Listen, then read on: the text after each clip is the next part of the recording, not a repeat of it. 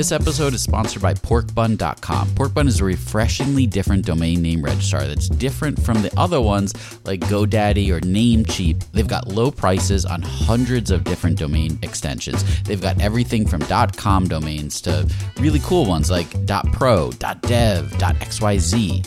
Every domain name at Porkbun comes with tons of freebies too, like SSL certificate, WHOIS privacy, DNS, URL forwarding, and hosting trials. Because why pay for things that should be free, right? All these incredible features and tools are backed by incredible support, 365 days a year, and more five star reviews on Trustpilot from real customers than anyone else. Look, you can get a dollar off your next domain name from Porkbun and see why they're the best domain name registrar around by using our code. Just go to porkbun.com forward slash rocketshipfm24. That's porkbun, P O R K B U N dot com forward slash rocketshipfm24. You'll save a dollar on your next domain. As artificial intelligence continues to revolutionize our world, there's a critical conversation that we can't ignore AI safety and security. And that's where HackerOne's AI red teaming comes into play, rigorously testing AI models to prevent them from being misled or exploited. With over 750 specialized hackers in their community, HackerOne isn't just theorizing, they're actively safeguarding AI's future. Just recently, a team unearthed over 100 vulnerabilities in just two weeks. So, whether you're at the helm of a startup or steering product innovation at a large organization, it's time to prioritize AI security. Visit hackerone.com slash AI dash safety dash security. Again, hackerone.com slash AI dash safety dash security. This episode is brought to you by Gigantic. At Gigantic, you can level up your product skills through live small group cohort based trainings. We're incredibly excited to welcome you to our next cohort of our product strategy training kicking off in January of 2024. This course will take you through the frameworks that product leaders use at companies like eBay, DoorDash, Groupon, Rent the Runway in order to scale their teams. It's taught by Ben Foster, a friend of this podcast, who is the former chief product officer at Whoop. So come join us. Go to gigantic.is. That's gigantic.is and save your seat for our January cohort. Your potential is gigantic, and we're here to help you reach it. Go to gigantic.is to reserve your seat today. So, Michael, I have to give you some credit on something. Really? Well, okay. Hey, I, I could use some credit. Let's hear it. All right. Well, remember our last episode of Rocket Ship where we broke down April Dunford's talk from industry? Well, I admit, when you told me that that's how we were going to shape the episode, Let me guess. You were skeptical? well, okay, o- only a little, because it's just because we haven't really done that before. We hadn't taken a conference talk and sort of turned it into an episode. And they can be kind of tough to turn into solid episodes. I mean, there's slides, and sometimes, you know, speakers will reference the slides. It's not not necessarily always straightforward to turn into a podcast. Okay. Well, I will try to not be offended that you didn't have 100% faith in me. Uh, come on, it's not like that. okay, I'm just messing around. So, so you said you have to give some credit. Yeah. Well, so we released that episode, and the feedback's honestly been awesome. I mean, I've Yeah. been getting some tweets and some direct messages. I, I think we kind of pulled it off. Yeah. Well, I I've been getting good feedback on it too, and it's great to hear. So my guess is we're gonna do it again. Maybe sooner than you think. Hold on, let me guess. All right. I, this time, broke down another talk from industry. And uh, actually, Rahul Vohra, the CEO of Superhuman, he gave an awesome talk about the product market fit engine. And uh, yeah, I mean, it was one of the highest rated talks of the conference. So Let's get down to breaking it down. Does that work? let's do it. Welcome to rocketship.fm. Rocket Ship FM is produced in partnership with Product Collective. We are your hosts, Michael Sacca. And I'm Mike Belsito. So we're gonna break down Rahul Vohra. He's the CEO of Superhuman, and he did a fantastic talk at Industry 2019. And uh, I am really excited for this because I probably missed half the talk, but the parts that I caught were fantastic. Yeah, and you know Rahul is is this really captivating speaker. Uh, and the topic itself, I mean, it focuses on what a lot of entrepreneurs and product people, you know, kind of seem like it's the holy grail for them. It's product market fit.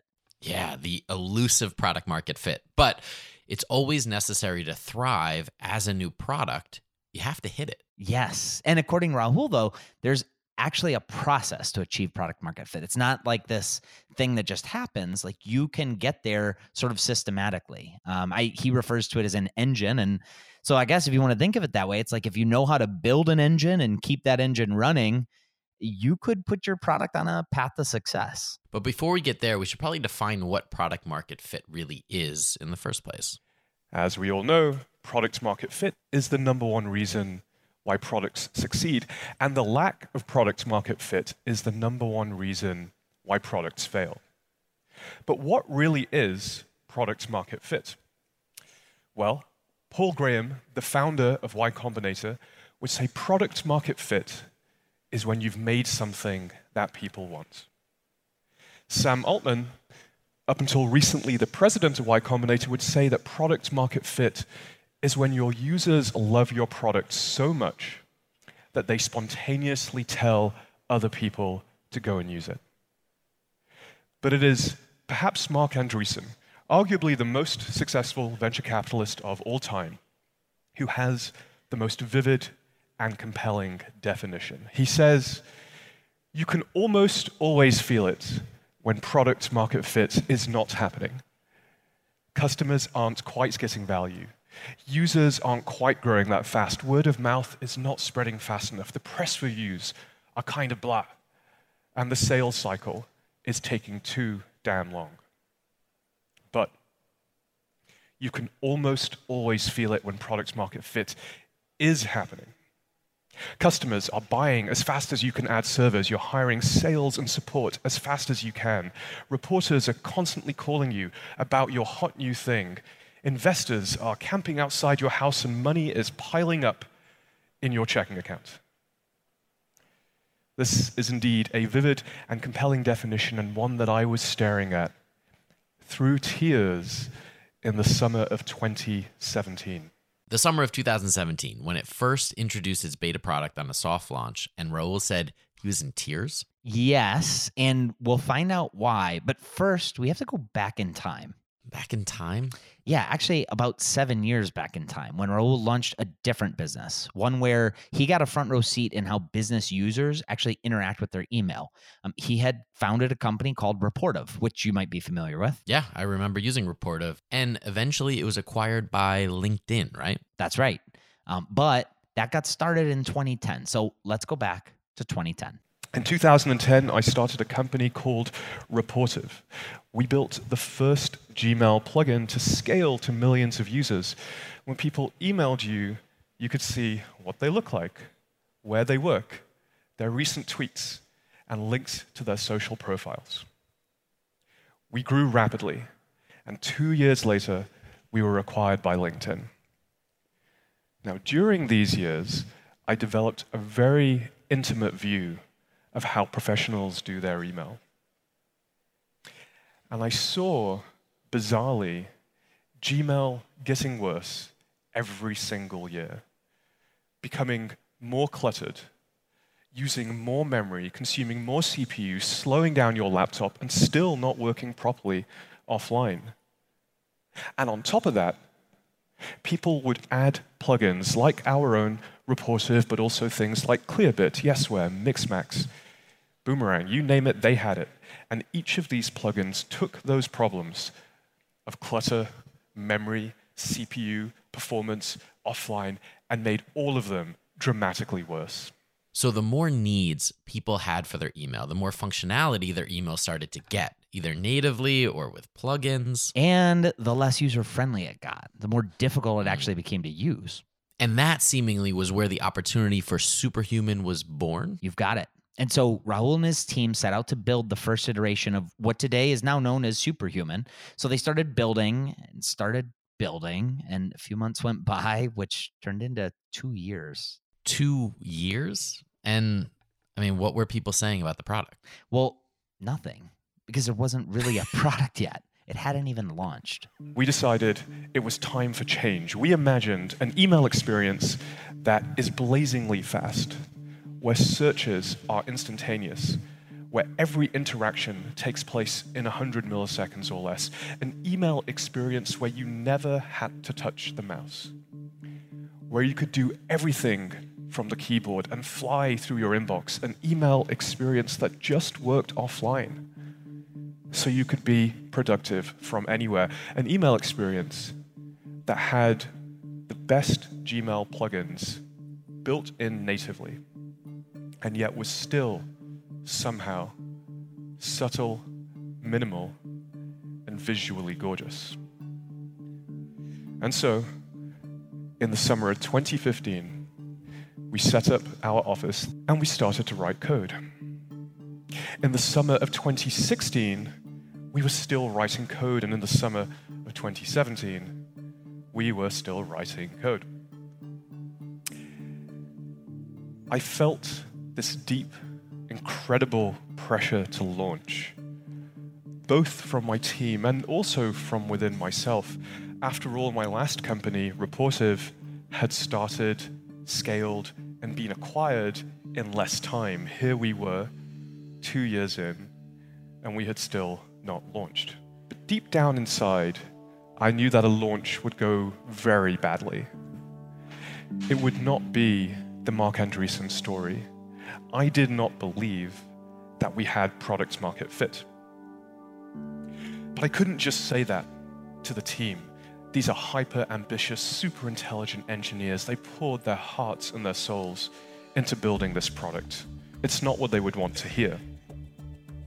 And so I started my search for the Holy Grail, for a way to define product market fit, for a metric to measure product market fit, and for a methodology to systematically increase product market fit.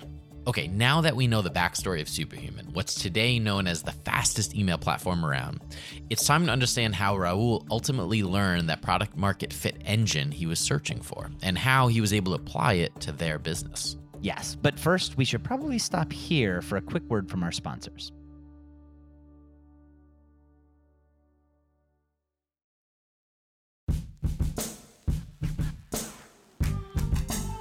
So Rahul saw this big opportunity for a more streamlined, more user-friendly email, one that lets you get to inbox zero faster than any other email service could.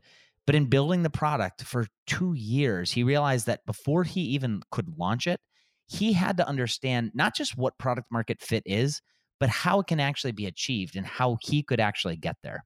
And while there are many definitions of what product market fit is, the one that resonated the most with Rahul was from a growth expert Sean Ellis, who's actually been on the show. Sean ran early growth at Dropbox, LogMeIn, and Eventbrite. He coined the term growth hacker. Sean found a leading indicator, one that is benchmarked and predictive. Ask your users this question How would you feel if you could no longer use the product and measure the percent that answer very disappointed? After benchmarking against hundreds of startups, Sean found that the companies that struggled to grow almost always had less than 40%, but the companies that grew the most easily almost always had more than 40%. In other words, if 40% or more of your users would be very disappointed without your product, then you have initial product market fit. So, the definition of product market fit from Sean Ellis was really about answering a simple question How many of your customers would be disappointed if your product didn't even exist? And what's interesting about that definition is that you can actually measure it, right? And continue to track it. Yeah, exactly. And that's what Rahul started to do. But it wasn't just measuring and tracking, there's more to it than that. In fact, there are multiple steps that Rahul talked about, and he starts to lay it all out right here. Step one is survey. Email these four questions to every user. How would you feel if you could no longer use the product? Who do you think this product is best for? What's the main benefit of this product to you? And how can we improve this product for you? Now, it's critical that your users have had the opportunity to experience the core benefit of the product. They should have gone round the key loop once, maybe twice.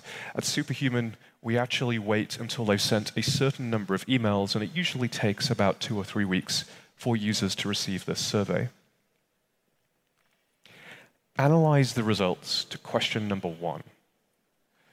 These are the actual results for Superhuman from the summer of 2017. Only 22% of our users would have been very disappointed without our product. We clearly did not have product market fit. Now, this may seem sad, but now at least I had a way to explain our situation to the team, and most excitingly, I had a cunning plan to increase this number. Which brings us to step two of the engine segment. We want to understand who are the people who really love our product. I like to use the concept of the high expectation customer, which is a concept I found from Julie Supan. Julie ran early marketing at Dropbox, Airbnb, and many other great companies. The high expectation customer is the most discerning person in your target demographic. Others aspire to be like them because they consider them to be judicious or clever or insightful. For example, the Dropbox HXC wants to simplify their life. They are technically savvy, they're trusting. Ultimately, they want to save time. And at the end of the day, they just want to know that someone has their back when it comes to protecting their life's work. I'm an example of the Dropbox HXC, and I imagine many of us here are also. The Airbnb HXC doesn't simply want to visit new places, they want to travel like they belong. They want to experience Paris as if they really live there. And Airbnb rose to its early success by catering to these tastemakers and influencers. So, how do you create your own high expectation customer? Take the survey results, filter down to just those people who said they'd be very disappointed without your product, and look at their answers to question number two Who do you think this product is best for? This is a very powerful question because happy users will almost always answer it by describing themselves, but in the words that matter most to them. You can then take these words and use them to build a rich and detailed description of your high expectation customer. So it starts with a survey. You're going to ask your users how disappointed they would be if your product never existed. And then you segment your audience based on those results. From there, you can learn who really loves your product. Then you look to see how that group answered the question of who is this product really built for? Now, they'll probably be describing themselves, but in a way that matters to them. And that's critical because you can now start to speak the language of this customer group in the way that they describe themselves and your product. Yes. And we can move on to step two. But before we even get there, Rahul first brings one of the personas at this stage to life. So meet Nicole. She is the superhuman HXC. She's a hardworking professional. She deals with many people. She might be an executive, a founder, a manager. She works long hours and often into the weekend. She considers herself very busy, and she wishes she had more time. Now, she does feel she's productive, and she's self aware enough to realize that she could be better. But she also feels like she doesn't have the time to figure out how to be better. She does a ton of email. She receives hundreds of emails a day. On a busy day, she might send as many as 80. And critically, most importantly, she considers it part of her job to be responsive. Because if she's not, she could block her team, damage her reputation, or miss opportunities.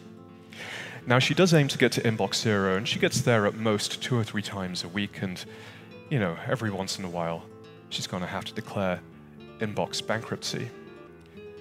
Fortunately, she generally has a growth mindset, but unfortunately for us, she actually probably has a fixed mindset about email.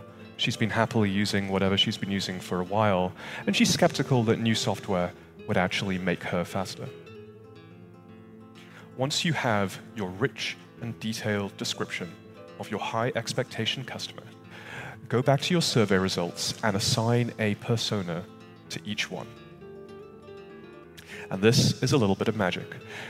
We're going to take the personas of the very disappointed users, in our case, founders, managers, executives, and business development, and we're going to use them to narrow the market. That means we're going to deliberately disregard, in this example, sales, engineering, data science, and success. And with that, they go away and our product market fit score immediately jumps 10% from 22 to 32. We're not quite at 40% yet, but that is a huge leap for just two minutes of work. So, by continuing to segment, you might be losing some of the total market. But more importantly, you're honing in on who your product is best serving. And once you find the very defined group, you can make it even better for them. But you can also find the segment where you're close, right? So we're going to move on to step three, but let's take a quick word from our sponsors.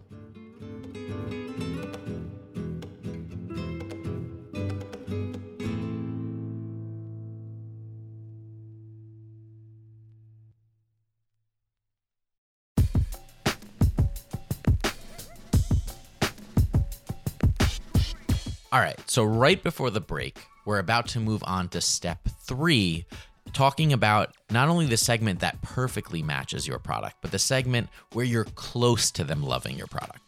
On to step three of the engine analyze. Now, we need to understand two things. Why do people love our product? And equally, what holds people back from loving our product?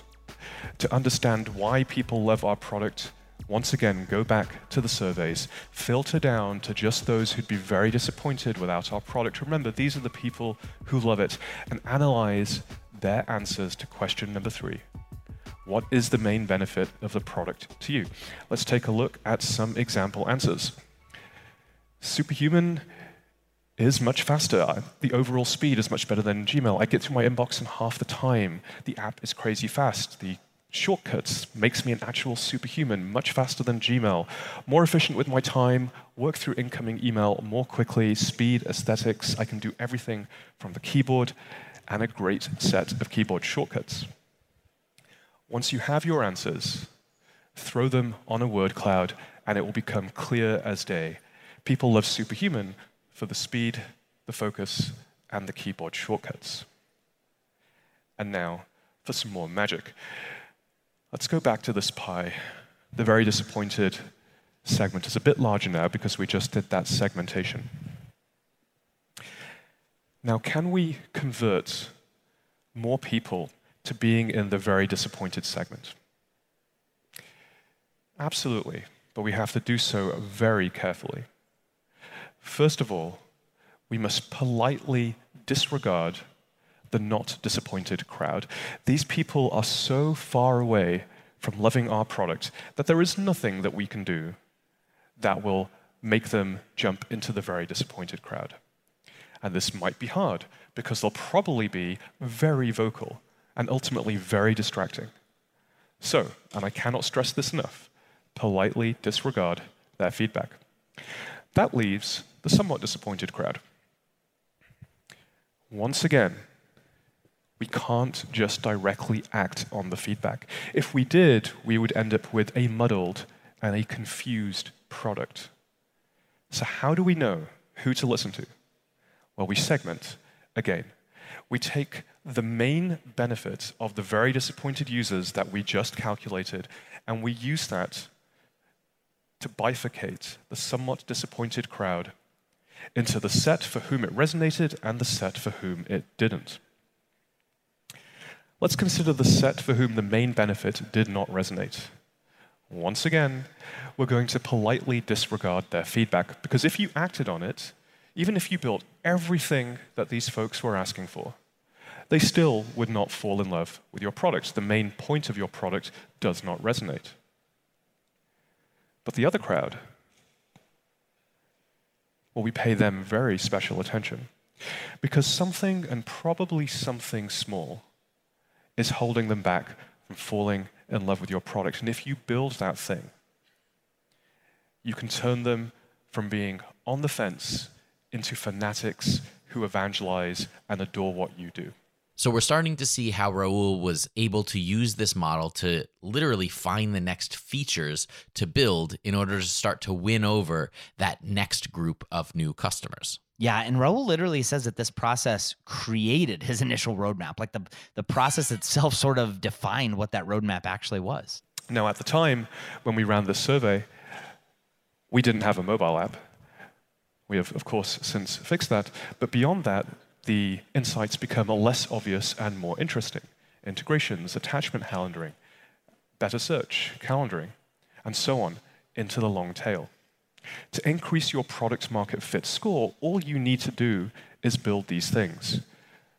And that brings us on to step four of the engine, which is implement. We now understand why people love our product, and equally, we understand why people don't love our product. This is where the engine automatically generates our roadmap for us. We should spend half our time doubling down on what people love. For Superhuman, that would be more speed, more keyboard shortcuts, more focus, more aesthetics. And just as importantly, half our time systematically overcoming the objections of the somewhat disappointed crowd for whom the main benefit resonated. Now, why, you might ask, would we do both of these things? Isn't this inherently split focus? And the answer is yes, but it's so important.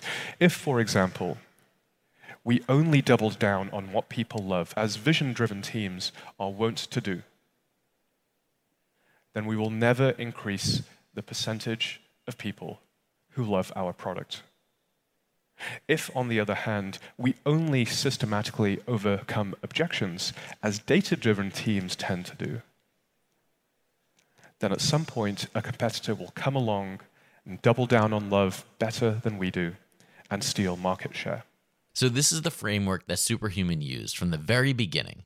But it's important to know that this isn't a one time exercise. Right. No, it's it's not about um, just doing this and then it's like hey we're there you know great now we can launch this. Uh, for rahul it's, it's a continual process. I mean it, it's one that he really believes has enabled superhuman to not only find product market fit but continue to hone in on it with each group after group after group and it's something they still use today.